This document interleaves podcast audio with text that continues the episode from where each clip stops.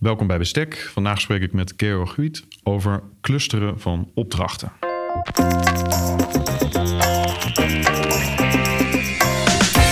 Welkom bij Bestek, de podcast voor de aanbestedingswereld. Deze serie biedt inzicht in onderzoek. Meester Dr. Willem Jansen van de Universiteit Utrecht bediscussieert de uitdagingen van het aanbestedingsrecht. Samen met zijn gasten gaat hij voor u op zoek naar oplossingen. Dit is Bestek, de aanbestedingspodcast. Het clusteren van opdrachten. Het blijft onderwerp van discussie. Zo zou het MKB bijvoorbeeld te weinig toegang krijgen tot aanbestedingen, doordat te grote opdrachten in de markt gezet worden. Ook zou het schorten aan de handhaving van het clusterverbod en het splitsingsgebod, die zijn vastgelegd in artikel 1.5 van de aanbestedingswet. Voldoende stof voor discussie, zeker nu staat de staatssecretaris er ook aandacht aan heeft besteed in haar advies naar aanleiding van de afronding van het traject Beter aanbesteden. Vandaag spreek ik met meester Georg Huit, advocaat, partner bij Kroonadvocaten te Den Haag. Ik spreek hem naar aanleiding van zijn presentatie bij de wetenschappelijke vergadering van de Nederlandse Vereniging voor Aanbestedingsrecht. En wellicht zit er ook nog, ook nog wel een publicatie eh, in de pijplijn. En ik mocht die vergadering destijds eh, voorzitten en dat leidde tot een aantal mooie discussies eh, met Georg. En ik heb hem toen voorgesteld om die discussie nogmaals over te doen. Tijd voor een podcast.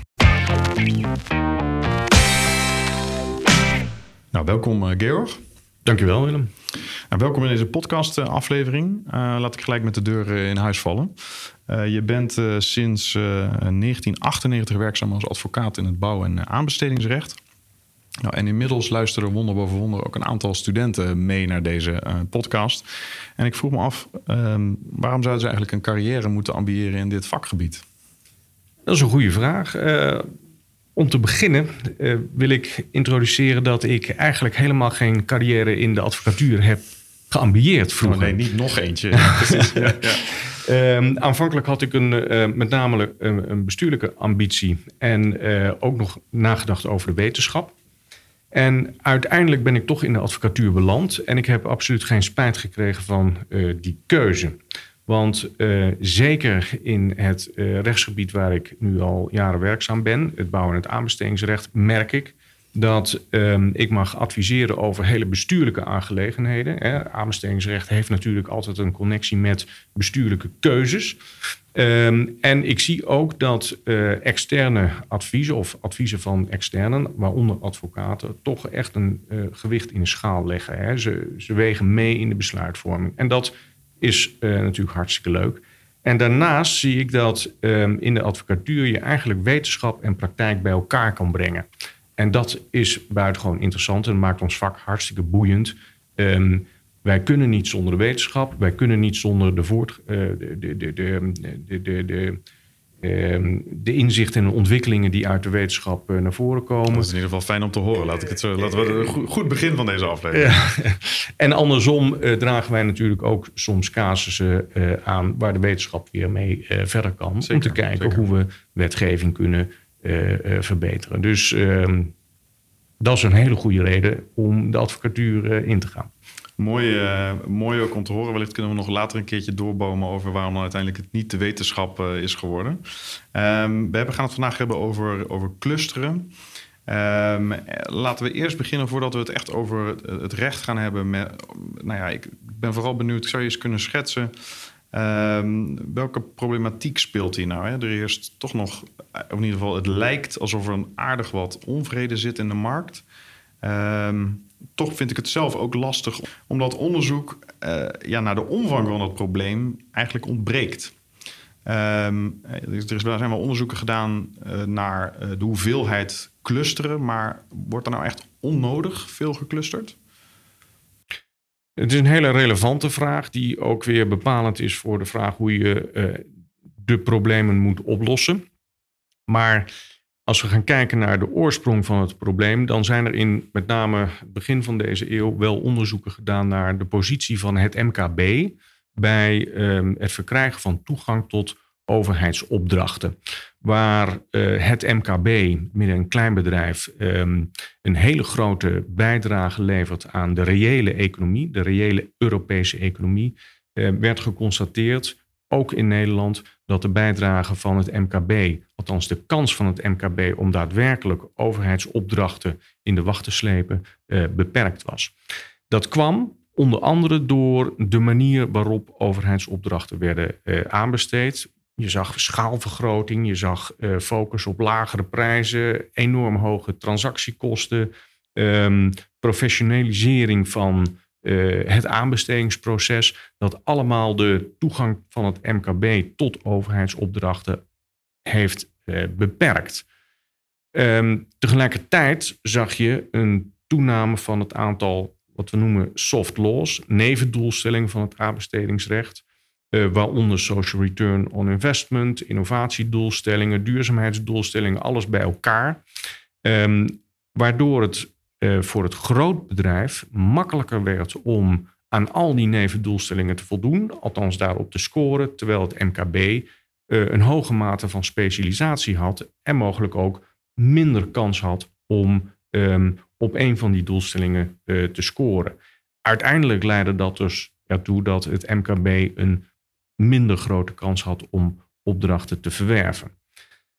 Um, het gevolg daarvan was dat um, het Europese parlement um, uiteindelijk aan de Europese Commissie uh, heeft geadviseerd om met regelgeving te komen, waardoor het MKB juist weer uh, in toenemende mate een kans kreeg om in ieder geval deel te nemen aan uh, Europese aanbestedingsprocedure. En dat heeft geleid tot een van de vijf speerpunten die in de aanbestedingsrichtlijnen van 2014 zijn neergelegd. En dat is het vergroten van um, ja, de kans op deelname aan aanbestedingsprocedures voor uh, het MKB. Um,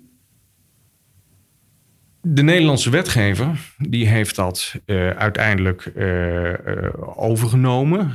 heeft um, de, met name de overwegingen in de algemene aanbestedingsrichtlijn overgenomen. En heeft heel serieus gekeken naar hoe kan je nou die toegang ehm, vergroten.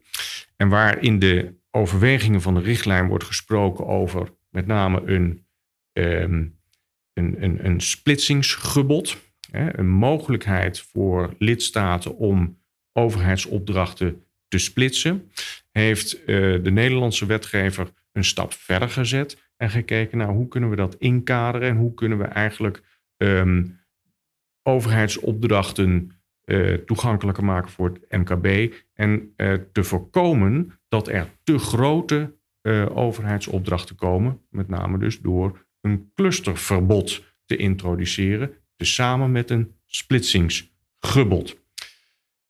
Um, en dat is eigenlijk de geboorte, de oorsprong van het huidige artikel 1.5 van de aanbestedingswet, waarin zowel een um, clusterverbod is opgenomen als een splitsingsgebod is opgenomen.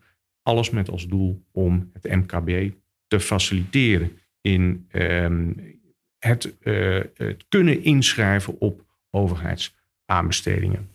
op zich is dat, het is interessant. Hè? Het lijkt wel alsof de Nederlandse wetgever keek naar die, die Europese richtlijnen... die inderdaad een soort van flexibiliserings- en vereenvoudigingsslag moesten bewerkstelligen. Als ik kijk naar de richtlijnen, er zijn alleen maar meer regels bijgekomen. Dus of het nou echt zoveel simpeler is geworden in 2014... nou, daar kun je misschien nog wel in algemene zin wat vraagtekens bij stellen. Maar het is wel uniek, denk ik, dat Um, en we zullen het zo meteen over de uitwerking hebben en hoe dat nou werkt in de praktijk. Maar dat deze stap gezet is. Hè. Vaak wordt de Nederlandse wetgever ook ten aanzien van aanbestedingen wel beticht van, of in ieder geval wordt het in algemene zin gesteld. Ja, er moet meer nationaal beleid of meer nationale wetgeving komen. Dit is denk ik een heel mooi voorbeeld waar de nationale wetgever uh, duidelijk een, een, punt wilde maken. Uh, zo vinden wij dat we de aanbestedingsmarkt moeten, moeten reguleren.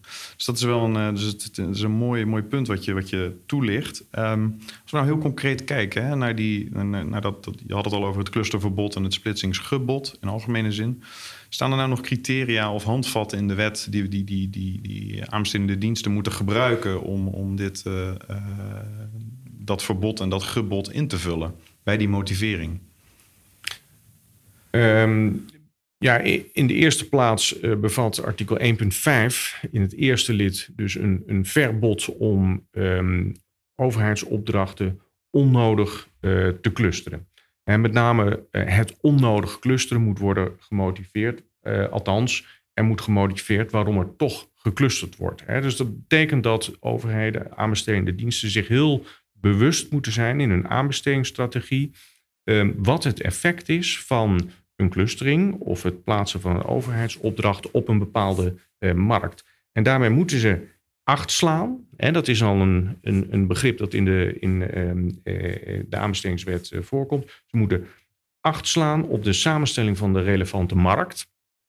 Uh, en vervolgens op de invloed van een overheidsopdracht op het MKB. Dat is één criterium. Het tweede criterium is dat ze acht moeten slaan op de organisatorische gevolgen en de risico's voor enerzijds de aanbestedende dienst en anderzijds het MKB. Je kan je voorstellen dat een behoefte aan clusteren ontstaat vanwege juist uh, doelstelling tot uh, het maken van een efficiëntieslag of het beperken van administratieve lasten voor een aanbestedende dienst. Maar in de afweging moet dus ook worden gekeken van ja, wat zijn dan de effecten op het MKB? Op het moment dat er een hele grote opdracht in de markt wordt gezet, uh, kan op zich daarmee de toegang tot het MKB worden beperkt, omdat bijvoorbeeld het MKB veel minder mogelijkheden heeft om um, veel minder capaciteit heeft, of veel minder diversiteit aan specialisaties heeft, veel minder makkelijk in combinatie kan inschrijven, wat het groot bedrijf wel kan. Dat zijn aspecten die relevant zijn. En tenslotte is een van de belangrijkste criteria dat er bij geclusterde opdrachten ook moet worden gekeken naar bepaalde samenhang van um, activiteiten, samenhang van um, uh, de opdrachten. Je kan je bijvoorbeeld voorstellen dat er een natuurlijke samenhang is tussen een design en een beeldopdracht. In de bouw is het heel gebruikelijk om ontwerp en bouw uh, aan één partij uh, te verstrekken, omdat er een bepaalde samenhang is. Hè. De, de, ontwerpactiviteit die hangt nogal samen met uh, de bouwactiviteit. En dat betekent dus ook voor de verantwoordelijkheden en um, dat die eigenlijk logisch voortvloeien uit die uh, geclusterde opdracht. dan is er ineens geen sprake meer van een onnodige clustering. Het is een hele logische clustering. Dat wordt al heel anders op het moment dat je beveiliging en groenvoorziening in één opdracht gaat vatten. Ja, dan is er geen noodzakelijke samenhang meer. En dan zou je dus kunnen zeggen dat zo'n opdracht onnodig geclusterd is. Tweede uh, aspect, dat is um, het aspect van uh, het verbod nee, ik moet zeggen, het, het gebod op het verdelen in percelen. Daar is het afwegingskader veel minder gedetailleerd in de wet neergelegd. Daar is eigenlijk als enige criterium opgenomen, in het derde lid van artikel 1.5, dat ehm, er een gebod is om een opdracht te verdelen in percelen, tenzij, naar het oordeel van de aanbestedende dienst, um, het uh, opdelen in percelen niet passend is. Ja, en daar zie je dus met name een grote discretionaire uh, ruimte ontstaan voor aanbestedende diensten om al of niet uh, aan dit gebod uh, te voldoen. Ja, kijk, die, ik denk juist dat uh, die, die, die, die discretionaire ruimte, hè, niet onnodig, niet passend, hè, het zijn brede termen. En hoewel ja, dat niet onnodig wordt, een beetje ingekleurd. Maar dat zijn ja, de, de samenstellingen van de markt. Nou, je kunt er iets moois van maken, denk ik, in veel heel gevallen. Breed, ja. Heel breed. Um, en ik denk dat dat in ieder geval een belangrijk punt is. En zeker ook eentje die ik graag in jou voorleg. Waarom de discussie is over dit, over het clusterverbod, denk ik. Uh, zowel in de wetenschap als in de praktijk. Um, en, en, dat is het feit dat er veel ruimte is voor aanbestedende diensten om die keuze, die inkooptechnische keuze eigenlijk hè, te maken. Want het heeft natuurlijk ook gewoon te maken met slim inkopen. Ik kan me niet voorstellen dat er partijen zijn die inderdaad beveiliging en groenvoorziening tegelijkertijd aanbieden. Uh, als ze het doen, fantastisch. Um, maar ik weet niet of daar heel veel schaalvoordelen in zitten als je dat samen aanbiedt.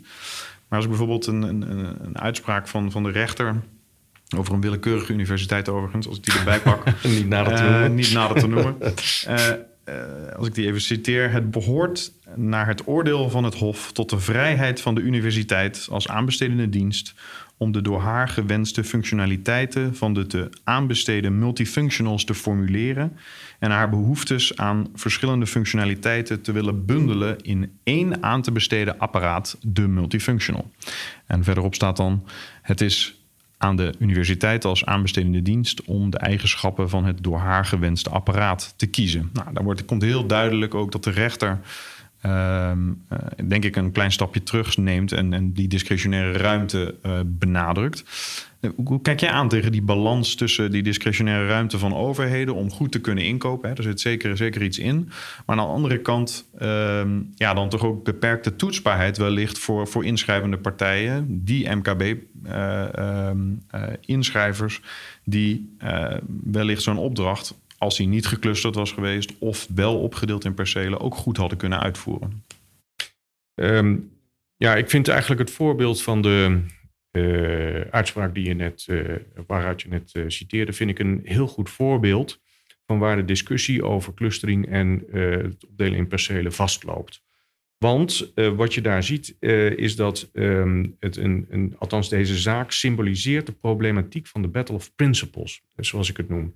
Ehm, eigenlijk zie je hier dat er een behoefte is van uh, aanbestedende diensten om vooruitgang te boeken, om innovatieve producten uh, die op de markt worden aangeboden, om die uh, te kopen, om ook value for taxpayers money te bereiken. En anderzijds zien we in de wet neergelegd, in artikel 1.5, maar ook eigenlijk in artikel 1.4, waar het criterium van de maatschappelijke meerwaarde wordt genoemd uh, zien we een soort duty of care terechtkomen. Hè? Dus de overheid moet ook zorgvuldig inkopen en moet ook kijken dat um, ja, iedereen een kans krijgt om voor overheidsopdrachten in aanmerking te komen en dus ook het MKB.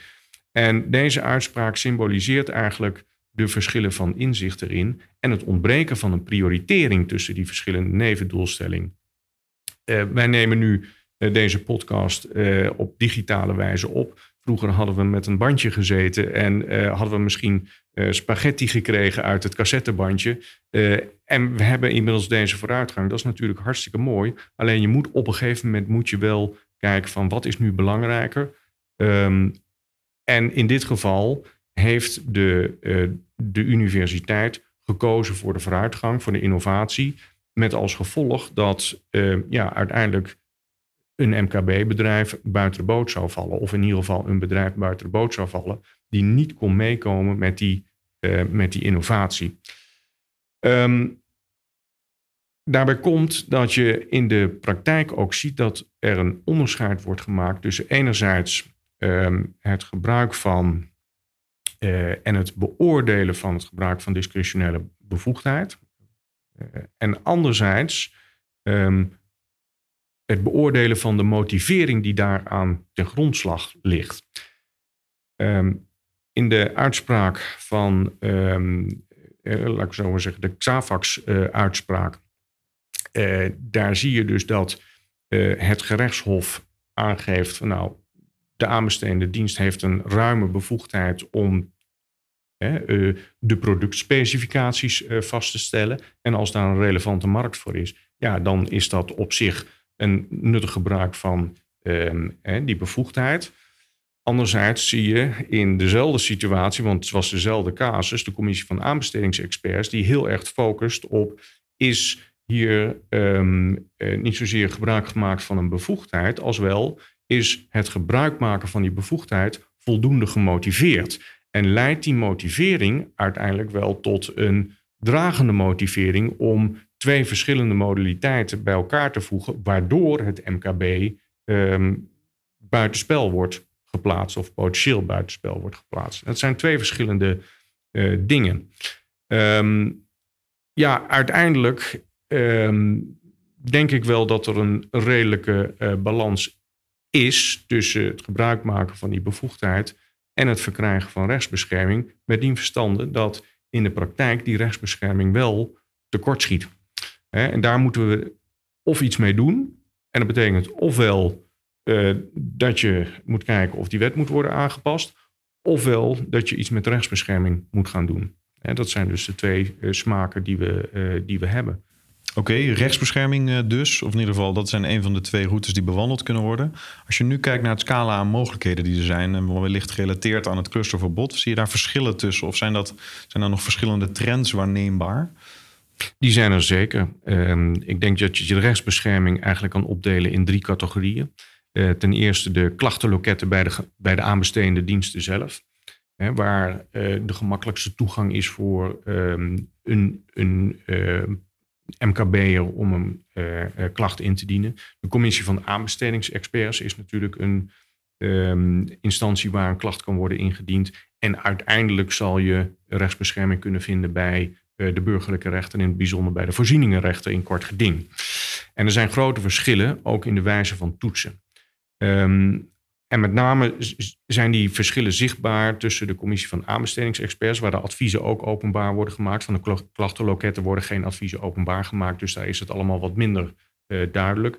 Maar de commissie van aanbestedingsexperts heeft openbare adviezen, die kunnen allemaal worden gelezen, weliswaar geanonimiseerd. En de voorzieningenrechter. Um, en um, in het civiele recht, waar natuurlijk um, het, het aanbestedingsrecht uh, wel onder valt, dan zie je dat in het civiele recht in kort geding um, het oordeel moet worden uh, gegeven door een voorzieningsrecht of een, of een ordemaatregel moet worden getroffen. Of een situatie zodanig ernstig is, onrechtmatig is, dat eigenlijk een ordemaatregel noodzakelijk is.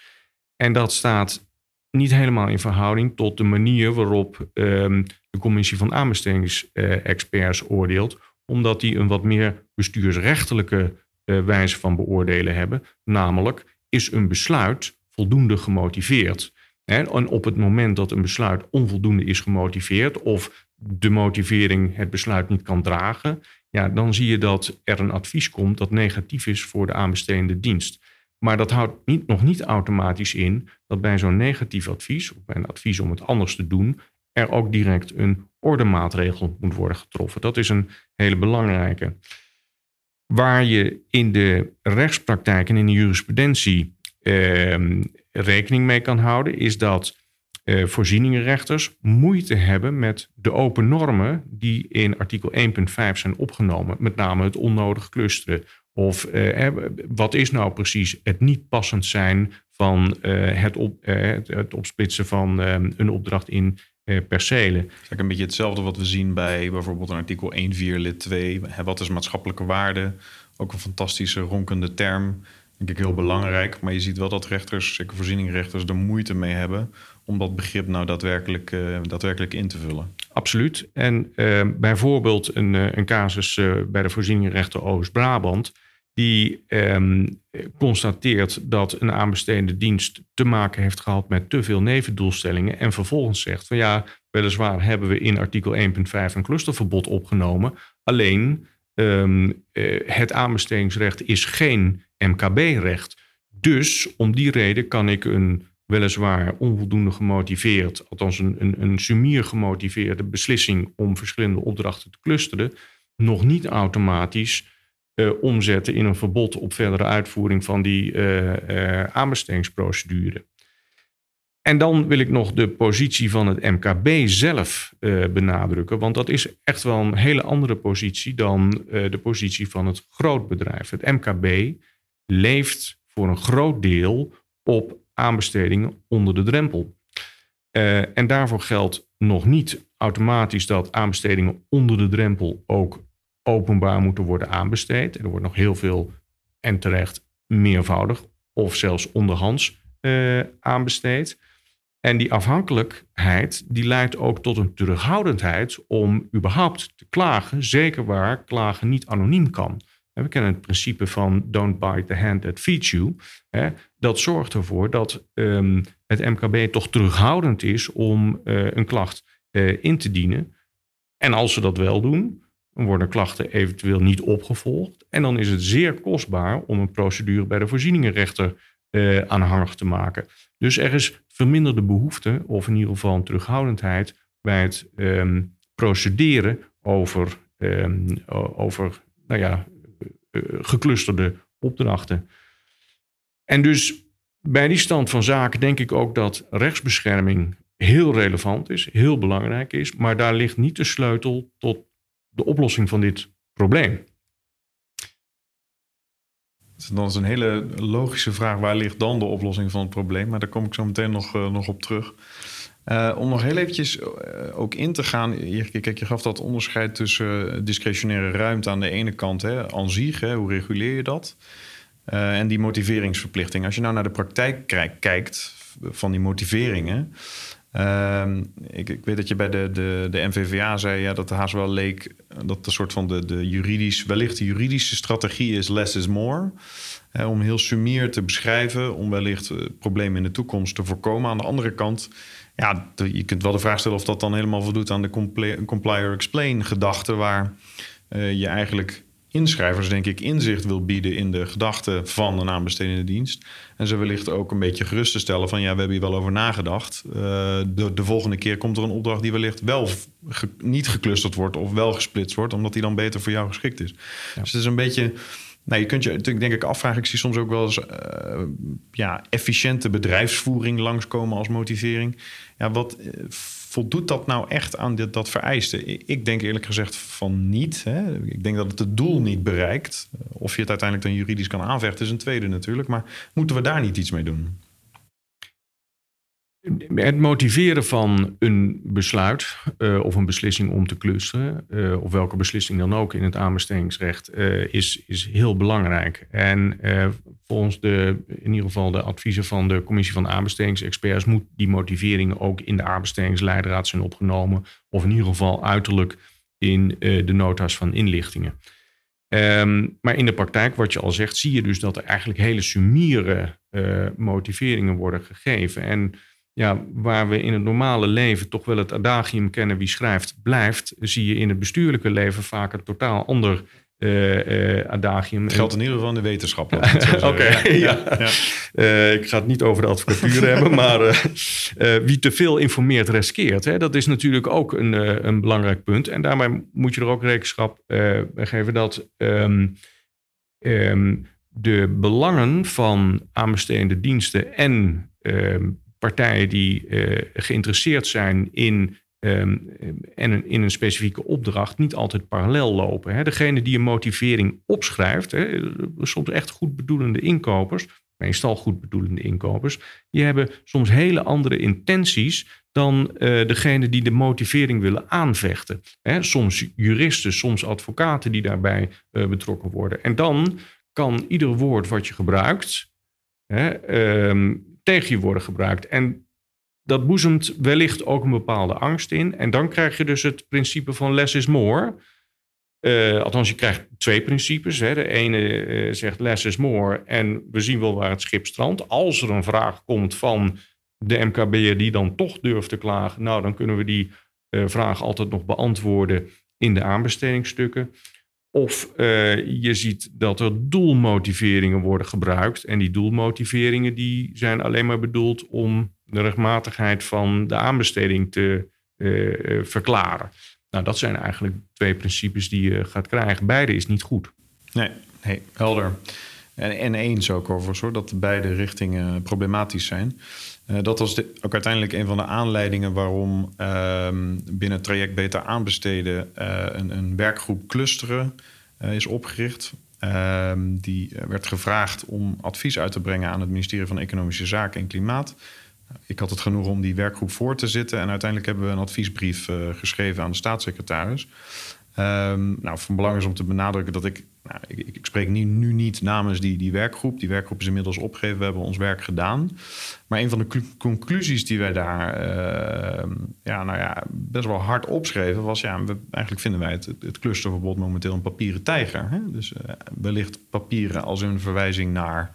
Uh, die, die, die, die, die uh, minimale motiveringen. Maar het is toch iets wat in de wet staat. En bij mijzelf, uh, dat stond zeker niet in die brief, maar komt toch een beetje voorbeeld van symboolwetgeving naar boven. Hè? Het, het lijkt alsof we een inkooptechnische keuze willen, willen reguleren, waar je de vraag zou kunnen stellen: heeft dit iets te maken met de, de, de, de interne markt, hè? los van wat er in de, in de richtlijn staat? Um, Als we dan kijken naar oplossingen. Ik, ik, vroeg je net, uh, ik, had beloofd dat ik er in ieder geval op terug zou, zou komen. Um, wat zijn dan in ieder geval de stappen waar we uh, aan moeten denken? Willen we het clusterverbod toch nieuw leven inblazen? Of moeten we het wellicht wel gewoon helemaal uh, schrappen? Nou, um, de vraag die daaraan vooraf gaat, is denk ik: um, welk doel wordt nu eigenlijk beoogd? Als we dan teruggaan naar het begin van deze eeuw en uh, de resolutie van het Europese parlement waarmee um, de positie van het MKB moest worden uh, verbeterd, ja, dan kan je eigenlijk je afvragen, uh, wat is nou precies het doel wat we met artikel 1.5 hebben beoogd of wat de wetgever heeft beoogd. En je kan zeggen, ofwel we willen als doel bereiken dat er beter wordt gemotiveerd. En als dat het doel is, dan zal je toch echt in de richting moeten gaan kijken van de uh, rechtsbescherming en de handhaving. Ligt daar de sleutel. Alleen het gevolg daarvan is wel dat je vertragingen krijgt van aanbestedingsprocedures, dat er wat punitieve elementen in het aanbestedingsrecht komen en mijn vrees voor verdere juridificering van het aanbestedingsproces. Ik vraag me af of daar behoefte aan is. Ik denk uiteindelijk dat we meer maatschappelijke meerwaarde gaan creëren op het moment dat we het aanbestedingsrecht uit die juridische wereld halen.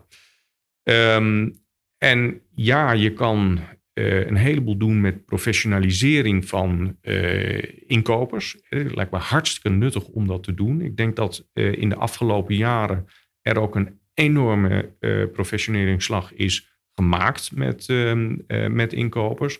Dus ehm, opleidingen te geven, verdiepingscursussen te geven en certificering is misschien ook nog wel een, een, doel. Maar ik denk uiteindelijk dat dat een beperkte invloed heeft op um, de positie van het MKB.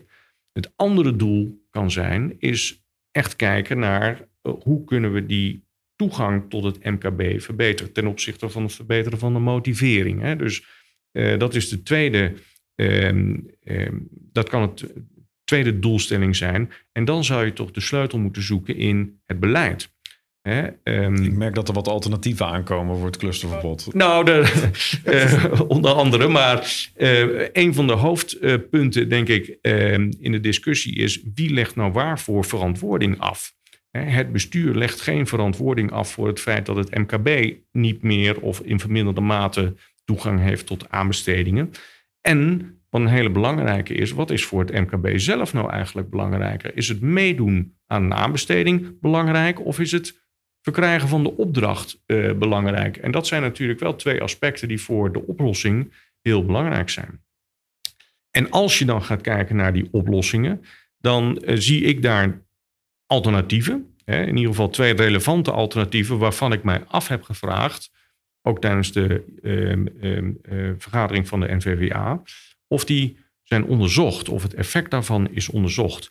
En ehm, het ene alternatief is dat je de drempels verlaagt voor publicatie van overheidsopdrachten. Bijvoorbeeld voor dienstenopdrachten, dat je dan niet meer uh, een publicatie doet op 50.000 euro of, of, of uh, 200.000 euro, hè, waar de drempel dan nu ook ligt. Um, maar dat je uh, al verplichte publicatie verlangt. Het hoeft niet per se Europees te zijn, maar het kan op nationaal niveau zijn, uh, bij 10.000 euro. Dat verhoogt de bekendheid van het MKB um, met overheidsopdrachten die op de markt worden gezet. Waardoor er in ieder geval een mogelijkheid gecreëerd wordt om daadwerkelijk deel te nemen aan um, aanbestedingen die worden gevoerd. Het andere alternatief is, en ik vind dat dat ook echt moet worden onderzocht, wat het effect is van het verhogen van de drempels. We kennen nu de Europese drempels. Maar vanwege de introductie van de gidsproportionaliteit um, zijn er um, ook allerlei uh, drempels onder de Europese uh, drempelwaarde gekomen, waaraan gemeentes zich voornamelijk plegen te houden. En dat houdt eigenlijk in dat um, al vrij snel er een publicatie moet plaatsvinden, maar niet alleen een publicatie moet plaatsvinden, ook een openbare dan wel niet openbare procedure moet plaatsvinden. En dan moet je je bedenken althans dat bedenk ik mij dan iedere keer, dat het MKB mee kan doen met een openbare aanbesteding, maar zeker in situaties waarbij plannen van aanpak moeten worden geschreven of aan allerlei criteria moeten worden voldaan. Ehm, de kansen op het verkrijgen, daadwerkelijk verkrijgen van een opdracht voor het grootbedrijf altijd groter zijn. Die kunnen veel makkelijker investeren in dure plannen van aanpak. Die kunnen veel beter uh, voorbereiden op um, allerlei aanbestedingen dan het MKB dat doet. Terwijl het MKB, dat is denk ik typisch voor het MKB, veel meer baat heeft bij relaties. Um, laten zien wat ze kunnen en voortbouwen op relaties. En daarmee dus ook eh, in aanbestedingsrechtelijke termen deel te kunnen nemen aan meervoudig onderhandse aanbestedingen, waarbij het grootbedrijf niet meedoet of in mindere mate meedoet. Hè? Dus, um, en juist door het verhogen van die drempels bestaat de mogelijkheid voor aanbestedende diensten om veel selectiever uit te nodigen op het MKB. Met die verstande dat daar wel aan gekoppeld moet worden dat er uiteindelijk, of dat nou een rekenkamer is, of dat het wel een, een, een gemeenteraad of provinciale staat is, een toets moet komen of uiteindelijk die opdrachten ook daadwerkelijk aan het MKB worden verstrekt. want dat is denk ik het uiteindelijke doel. Een soort van dat, effectiviteitstoets aan het einde. Een effectiviteitstoets. ja. ja. Ja, eh, helder. Ik, ik, denk dat we tot op zekere hoogte op één lijn zitten ten aanzien van het onderwerp. Ik voel toch nog wel iets meer voor regels die daadwerkelijk een impact hebben. Uh, dat ik denk, ja, het moet een beetje een wisselwerking zijn tussen heldere, duidelijke regels waar een bepaald doel achter zit. Uh, en als je die dan hebt, en zeker als er een bepaald handhavingselement aan zit, dan moet je die ook handhaven. Anders moet je ofwel die regels echt aanpassen, wellicht wat duidelijker maken. Nou, er zit inderdaad zitten daar risico's aan vast dat er nog meer regels komen en dat er wellicht nog meer procedures zijn. Aan de andere kant, het alternatief van het in stand laten van wat teleurstellende regels uh, los van de mogelijk psychologische effecten die, die dit soort regels hebben, wellicht omdat het daar staat, worden er wel meer discussies gevoerd binnen aanbestedende diensten over deze keuze. En wellicht is dat gevolg. Uh, nu ik het zo hardop zeg, best een leuk onderzoek. Je zei net ook al, dit, dit zijn aspecten die moeten worden onderzocht. Ik, ik voel me dan gelijk aangesproken. um, um, als als uh, tweede, kijk, die drempels, dat is eigenlijk heel gek, hè? Dat we daar um, al zoveel jaren niets mee hebben gedaan. Hè. Ze worden wel een klein beetje aangepast door de Europese Commissie, maar praktisch gezien is er sinds de jaren 90, waar er in één keer een redelijke aanpassing is geweest, is er niets meer mee gebeurd. Terwijl ja, we hebben toch wel een andere eh, maatschappij dan 20, 30 jaar geleden. Uh, het is makkelijker om diensten aan te bieden in het buitenland of om uh, werken uit te voeren. De wereld is veel internationaler. Dus je zou wel kunnen zeggen dat die, die, die, dat die drempels ofwel te laag of juist wel te hoog zijn. Hè? Je zou beide kanten op kunnen redeneren. Nou, een van de, het alternatief wat jij noemt, ehm, het verlagen of het verhogen van de drempels, dat, dat biedt in ieder geval ruimte om daar ook eens goed over na te denken. Want ja, dat is toch wel een beetje de, uh, anders een soort van glazen plafond voor de eenwording van de interne markt. Of juist andersom, uh, dat, het, uh, dat, ze, ehm, dat ze verhoogd zouden moeten worden. Hè? Ja. Er zijn meerdere bomen die je daarover op kan zetten. en, en ik heb daar twee opmerkingen over. Dat um, um, punt 1, het probleem van het verminderde toegang krijgen van het MKB tot overheidsopdrachten is niet een nationaal probleem dus het speelt in meer uh, Europese landen. Dat blijkt ook uit een enquête die um, het Europees Comité voor de Regio's heeft uh, uitgevoerd um, een aantal jaar geleden. En waar um, recent een adviesrapport over is geschreven aan de Europese Commissie. En zie je ook dat aanbestedende diensten worstelen met uh, de nevendoelstellingen, worstelen met de vraag wat prioriteit heeft, een rechtmatige aanbesteding dan wel een doelmatige aanbesteding waar uiteindelijk het MKB niet het voordeel uh, uh, mee behaalt. Hè. Dus daar zie je ook dat ze aansturen op nadere uh, vereenvoudiging van de aanbestedingsregelgeving, met name om de administratieve lasten voor aanbestedende diensten, maar ook voor het MKB te verlagen.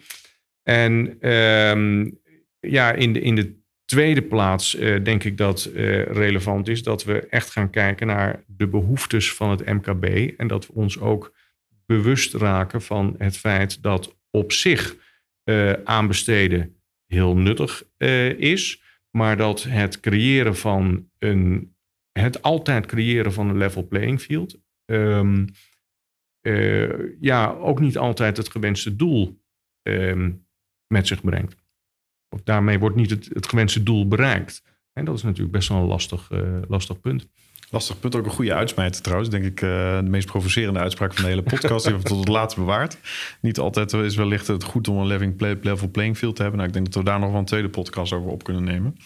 Um, we komen tot een, tot een afronding, maar niet zonder dat ik jou ook de vraag heb voorgelegd. Uh, stel dat je nou wat maar zou mogen aanpassen in die aanbestedingswet. Je mag heel eventjes de rol van wetgever spelen vanuit je blik uit de praktijk.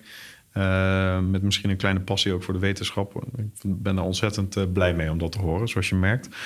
Ehm, stel nou dat je zonder enige beperking wat zou mogen aanpassen. 1, 2, 3 dingen. Wat, wat zijn dan een punten, kort en krachtig, die je graag zou willen aanpassen? Um, ik denk dat um, heel belangrijk wordt om in de toekomst en eventueel bij een volgende wetswijziging te kijken hoe we de balans tussen rechtmatigheid uh, van aanbestedingen en doelmatigheid van aanbestedingen uh, weer gaan uh, herstellen. Dat we met name ook een prioritering gaan krijgen van de verschillende nevendoelstellingen die we in het aanbestedingsrecht inmiddels kennen, waardoor het allemaal wat transparanter wordt en inzichtelijker wordt en daarmee dus ook makkelijker voor um, het MKB, maar ook het grootbedrijf, om daarop in te haken. Dat heeft met name te maken met artikel 1.4, maar het heeft ook te maken met de positie van artikel 1.5. Daarnaast denk ik, en dat is punt 2, dat het heel relevant wordt uh, om uh, zowel op een positieve manier als een negatieve manier te gaan kijken naar past performance. We moeten veel meer waarderen dat opdrachten goed worden uitgevoerd en die waardering ook terug laten komen in het uitnodigingbeleid. En als het misgaat, hoort daar ook een uitsluitingsgrond bij. Dat is twee. We denken nu heel erg na over de uitsluitingsgrond, maar over de waardering. Dat is met name voor het MKB is dat heel relevant. In, hè, eh, waardering van past performance is heel relevant. En ten derde denk ik, en dat is meer een Nederlands aspect, althans een, een aspect voor de Nederlandse wetgever, is hoe we de rechtsbescherming kunnen versterken. Waarbij we ook um, rekening houden met um, uh, de commerciële belangen van uh, partijen. Grote partijen kunnen wellicht makkelijker um, uh, procedures aanspannen. Het MKB heeft daar duidelijk moeite mee. En we zouden kunnen nadenken over een aanbestedingsautoriteit die faciliteert dat je met name ook anoniem kan klagen. Dat heeft in mijn optiek uh, drie voordelen. Er wordt wellicht meer geklaagd over de aspecten, ook in kleinere zaken die relevant zijn voor onze, uh, voor onze economie. In de tweede plaats kan um, een aanbestedingsautoriteit ook echt als filter dienen uh, voor allerlei klachten. Ik kan zeggen van nou deze klachten pakken we wel op en deze klachten pakken we niet op. Anders dan de commissie van aanbestedingsexpert. Die moet, die moet echt iedere klacht behandelen. Waardoor het wellicht ook net iets langer duurt om een klacht uh, uh, uit te laten monden in een advies.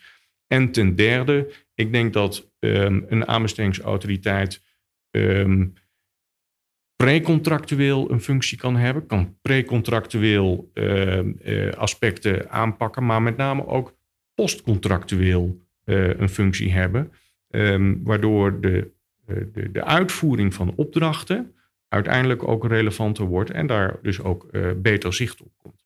Nou, dat zijn de drie aspecten. Helder, nou ontzettend mooie, uh, mooie uh, ja, hoe zeg je dat, aanbevelingen of suggesties.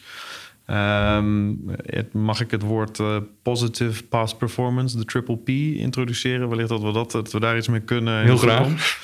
Uh, maar ook die prioritering van nevendoelstellingen. Hè, dat is bij, bij, bij 1.4, dat blijft toch een probleem. Hè? Maatschappelijke waarden. We hebben eigenlijk geen idee wat nou belangrijker is. Ligt dat de, dat de rechters daarom verwijzen naar het gebruik van gunnings, eh, gunningscriteria. Maar ook dat er dat onderscheid tussen eh, rechtmatigheid en doelmatigheid, die commerciële belangen. Nou, er zit ontzettend veel moois in. Mag ik je hartelijk danken voor uh, jouw aanwezigheid vandaag en je bijdrage. Heel graag. Uh, uh, ik, ik, wil graag, ik heb eigenlijk er niets meer aan toe te voegen. We zijn al een tijdje, tijdje bezig. Ehm, we horen jullie altijd graag jullie reacties.